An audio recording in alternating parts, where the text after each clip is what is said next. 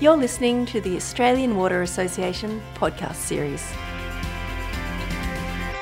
My name's Jo Taranto, and joining me is Emily Thomas, strategist at City West Water, and we're discussing building a culture of innovation. Welcome, Emily. Thank you. So, innovation has been a core focus for City West Water for a while, but can you tell me how you've helped foster this through a program that you've been running in the last year? Yeah, so in the last year, we've been running a program called the Shark Tank. So we thought this is something that's been on TV, people know about it. Let's try and re- recreate something like this within the water industry, within our own organisation, and really get people in- engaged. But most importantly, actually develop fabulous ideas that we can then be put forward into the organisation to better service our customers and communities. Uh, so tell us about uh, what the Shark Tank program involved. How did it how did it get started? So it started with our people. So our people have fabulous ideas and often we found that they were perhaps fearing putting their ideas forward.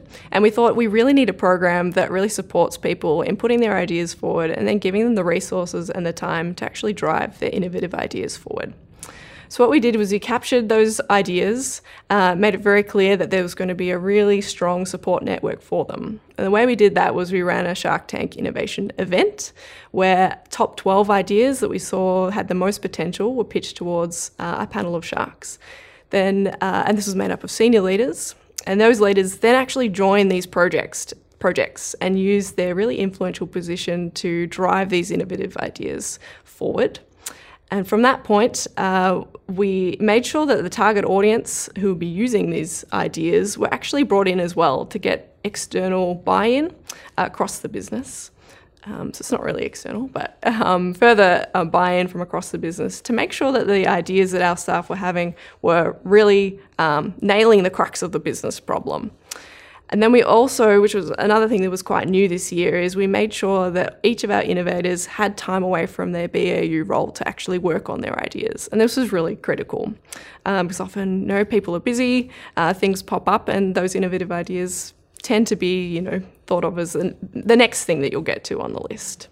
How much of a brief did you need to give the staff about the sorts of problems that they were looking to fix or the, the sorts of issues that they needed to focus on? Yeah, so we took the approach of the design thinking method and we ran design thinking workshops during that um, ideation process.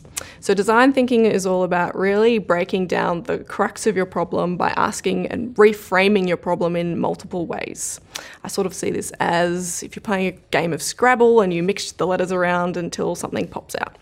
It's kind of like that.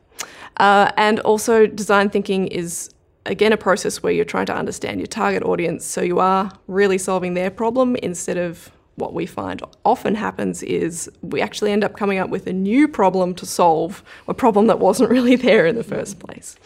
Um, so, really supporting people with finding really solid ideas and really getting to the crux of that problem made um, made us put us on a really great trajectory from the start because the quality of ideas was really strong. Some of the projects which have come about from the Shark Tank program, can you talk about some of the ones that have been successful in making it into the business? So, one of the most exciting outcomes of the Shark Tank was our machine learning tool. And basically, this tool uh, removes the mind numbing job of reviewing 200 hours of CCTV footage every year by our engineers. And that is CCTV footage looking at our sewer pipeline um, and identifying either cracks, tree roots, or voids in the sewer system. So, two of our uh, winning ideas, uh, winning uh, participants were able to develop this tool in a matter of weeks. They involved uh, other people across the business, anyone who was interested, to help us um, train a machine tool. Uh, I don't know the magic formula behind it. Neither do I. yeah, but uh, yeah, they were able to do it in record speed, and now we have this tool that's saving us all this time and um, could potentially be used for other other applications.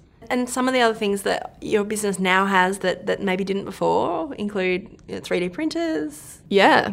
360 degree cameras. Yep. Virtual so, reality headsets. Are they helping drive further innovation as far as you see? Definitely. So the 3D printer is something that we absolutely love up on um, in the strategy and planning team. Uh, so we've had so many people actually come to us and say, "Hey, I want to learn computer aided design. I'm not an engineer, but I still want to learn because I want to be able to print things on on the 3D printer."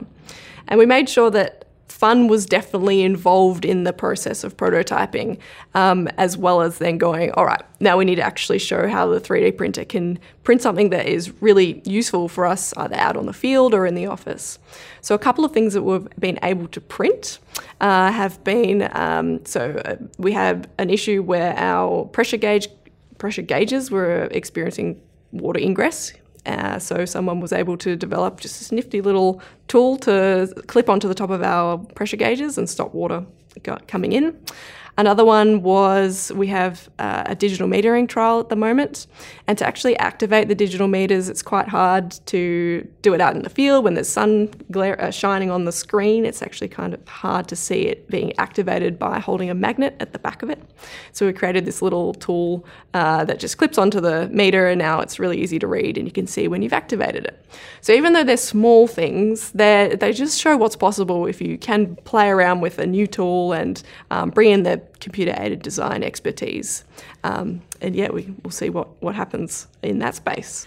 And certainly the, the whole tone of the project and um, the feedback that's coming in from your employees seems to be that this is something that they really want to be part of. Do you, do you think that the benefits of this program also run into things like employee satisfaction and retention and maybe even attracting future employees and, and potentially young professionals as well, because we know how important that being able to be creative and innovative is to you know younger generations. Uh, what are your thoughts on that? Yeah, definitely. So as a Gen Y, um, I'm always keen to know that I'm part of a. Well, I'm super proud to know that I'm part of an organisation that really does support new ideas and creative thinking.